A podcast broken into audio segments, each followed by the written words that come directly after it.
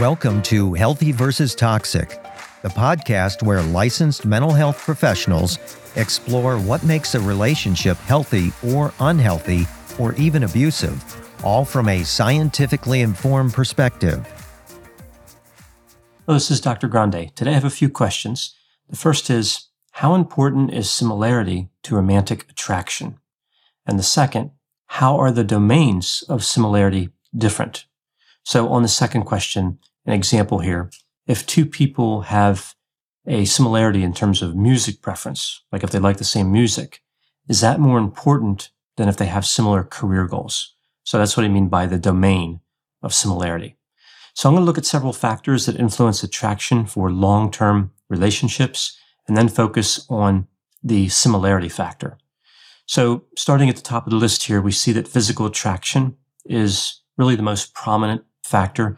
Some have argued that physical attraction is so powerful. It predicts so much behavior in terms of mate selection that the other factors don't really matter at all. But even though physical attraction is important, it's really not everything. Next, we see the constructs of being kind, warm, and understanding. So these are really considered the most desirable traits after physical attractiveness. When somebody's seeking a long-term mate, sometimes they want warmth and trustworthiness more than they want attractiveness, vitality, status, good parenting skills, and good genetic contributions. So we see a lot of the important factors may not be as important as being kind and trustworthy. We also see that kindness is associated with long-term maintenance of a relationship. So it not only predicts initial selection, but it predicts success in the long run. We see that kindness is associated with positive persuasion strategies. For example, one partner trying to reason with another as opposed to like coercion. We see low warmth and trustworthiness is associated with condescension, arrogance, self-centeredness, abuse, and infidelity. So there are positives to being kind and a lot of negatives associated with being unkind. Also in long-term relationships, we see that the satisfaction with the spouse's warmth and trustworthiness really affects how satisfied people are in a marriage. Now this gets a little tricky because this really only applies to people who are high on warmth and trustworthiness themselves. So if somebody is high in kindness, they value that in a partner and their partner actually has that, relationship satisfaction would be much higher. Familiarity is a fairly common construct to look at when talking about mate selection. The more information somebody has about another person, the more attracted they will be, right? So the more familiar people are, the closer they get. The concept of implicit egoism explains attraction as well.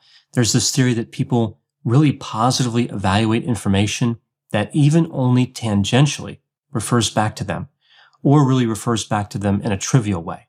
For example, a person is typically more attracted to somebody if they share a birthday with that person or if they have a similar name or the same name. Elements that don't really describe the person in any meaningful way in terms of relationships but they're still thought of as important to individuals seeking relationships. A couple of other factors before we get to similarity. We see enjoying a positive experience together creates attraction, like sharing a meal together can facilitate attraction, and believing oneself to be liked by the other person. This is referred to as the reciprocal liking effect. So this brings me to the focus of this video, similarity. People tend to choose partners who are similar to themselves. The theory here is that people simply like others who agree with them.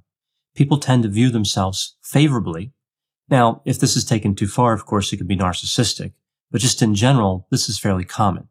So if one views oneself favorably and then they see someone who is similar, it makes sense that they would view them favorably as well and that attraction would occur. So in this area of similarity, we know that there are many ways to be similar. These are referred to as the domains of similarity. Theoretically, there are many domains, but it's theorized that only a few are actually important when talking about romantic relationships. We know that domains might have different levels of importance based on what type of relationship somebody is trying to enter into. So like friendship, short-term relationships, and long-term relationships. We also see differences based on gender. So if the person who is seeking the relationship is male versus female, that might change how the domains are thought about. Now we see a study published in 2018 that looked at 18 domains of similarity. I'll put the reference to this article and the other ones I used in the description for this video. Now, looking at those domains, we see that some are commonly thought of as relatively important to attraction, like political views, career goals, cultural background, food preferences, travel desires, and music, movie, TV, and book preferences. Some are not as clearly related, like technology and social media use, exercise and beverage preferences, college major, and the number of friends someone has. And others still are thought to be relatively unimportant, like video game and computer brand preferences, as well as the brand of cell phone that somebody has. Hi, I'm Matt Harris. Seton Tucker and I host the podcast Impact of Influence, which for two years covered in depth Alex Murdaugh, who was eventually convicted in 2023 of murdering his wife Maggie and son Paul. That story continues to evolve, and we will cover that.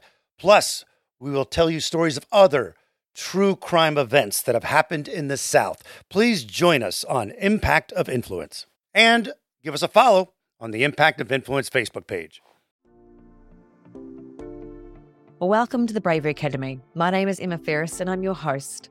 This podcast is crafted to share the stories of courageous individuals who've overcome adversity and found the courage to live their best lives. We'll explore the science of well-being, courage and connection, and interview top thought leaders, game changers, and survivors. It is from these stories that we learn what resilience is, how to heal, how to recover, and how to be brave. So how these domains differ by gender and relationship type. I'll start by looking at gender differences. The general rank order of the 18 domains is actually fairly similar between males and females. That is, when a man or a woman is looking for a romantic relationship, they tend to prioritize the similarity domains in a similar way. Most important would be political views, career goals, food preferences, travel desires, music and movie preferences, cultural background, and TV show preferences. Even though the rank order is similar, women, as compared to men, place more of an emphasis on political views and career goals men, as compared to women, place more of an emphasis on social media use, video game preferences, and the brand of cell phone that the woman owned. Now, even with this being in the findings, this is a relatively unimportant factor, though. That's important to keep in mind. It's really low ranked in terms of importance overall. So what about the type of relationship? What similarity domains are important for friendship, short-term relationships, and long-term relationships? Well, with friendship, the most important domains are political views, music, food, and movie preferences, then career goals. The least important, really not surprisingly, would be the brand of cell phone, the computer brand preference, and college major. For short-term relationships, we see political views. That's again number one, food preferences, career goals, and music and movie preferences. For the least important, we see computer brand, cell phone brand, and video game preference. What about the long-term relationships? What do we see that's important here? Well, career goals, political views. So political views is in the second spot here. Travel desires and food and music preferences. The least important are the same as they were for the short-term relationships, right? So we have the computer brand, the cell phone brand, and the video game preferences. So it's not just the rank order that matters when comparing the type of relationship, but also the relative strength of each domain.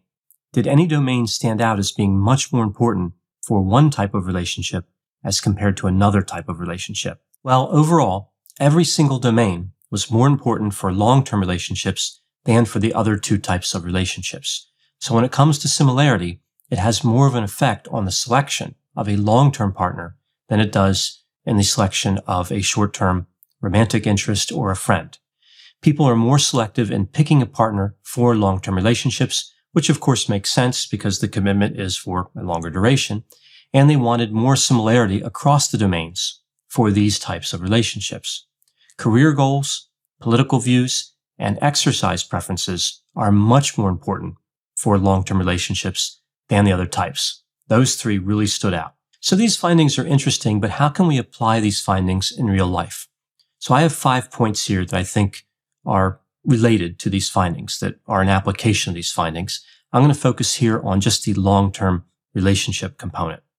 So number one, if you have a similarity with somebody that you're romantically interested in, consider revealing that, right? So if seeking a mate, don't focus on individual attributes like skills, abilities, and accomplishments. Focus on what you share with the romantic interest, how you two are the same. Second point, minimize differences. If you spot a difference, don't overcommit to it. Now, to use the example of cell phone brand, which of course wasn't a big deal anyway, but it's an interesting aspect to look at. If you notice there's a dissimilarity with cell phone brand, you might say, oh, this is the brand that was on sale, right? Kind of minimize the thinking behind the purchase of that particular phone. That's a lot different than saying only a fool would buy another brand other than this, right? That's really overcommitting to that particular domain. And it kind of boxes you in in terms of trying to create a similarity later on. Number three, emphasize open-mindedness. Open-mindedness is really about flexibility. All things being equal, open-mindedness actually facilitates selection. So a higher level of open-mindedness improves one's chances of finding a mate. If we think about domains like food, music, movie, TV, and book preferences, being willing to try new things might create a sense of similarity or compensate for dissimilarity.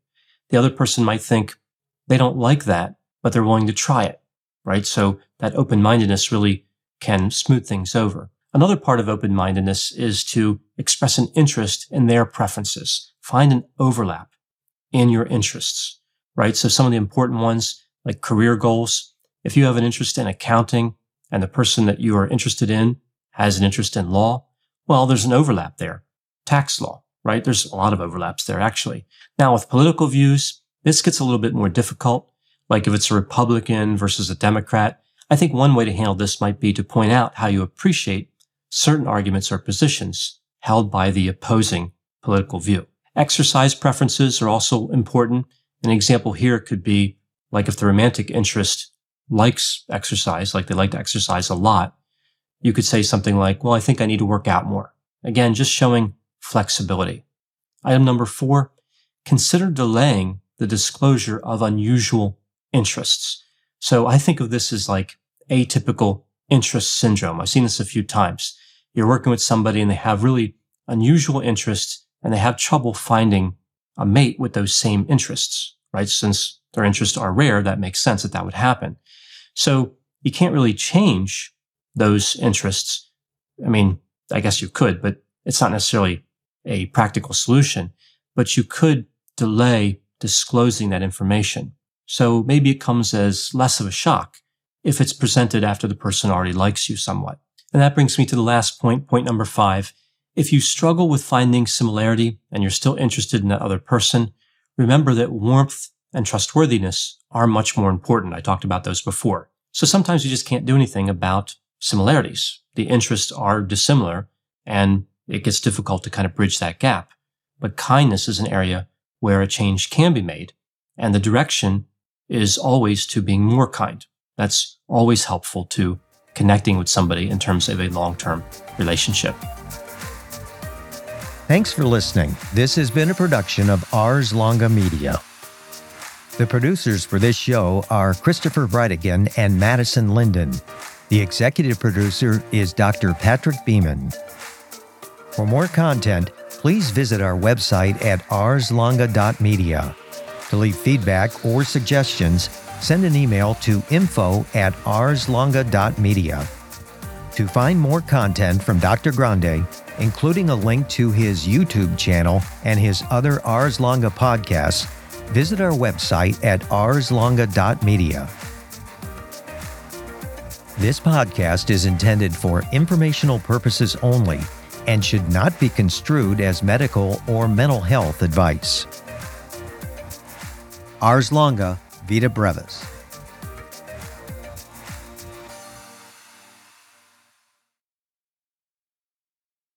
Hi there, I'm Heather Drago. And I'm Sarah Saunders. We host the podcast That's a Hard No about saying no and setting boundaries. So you can become that true and empowered you that this world needs. Saying no isn't just okay, It's the key to living an authentic, fulfilling life. I'm a licensed professional clinical counselor. So while this podcast is in no way a replacement for one on one therapy, I suppose I know what I'm talking about. I'd say so.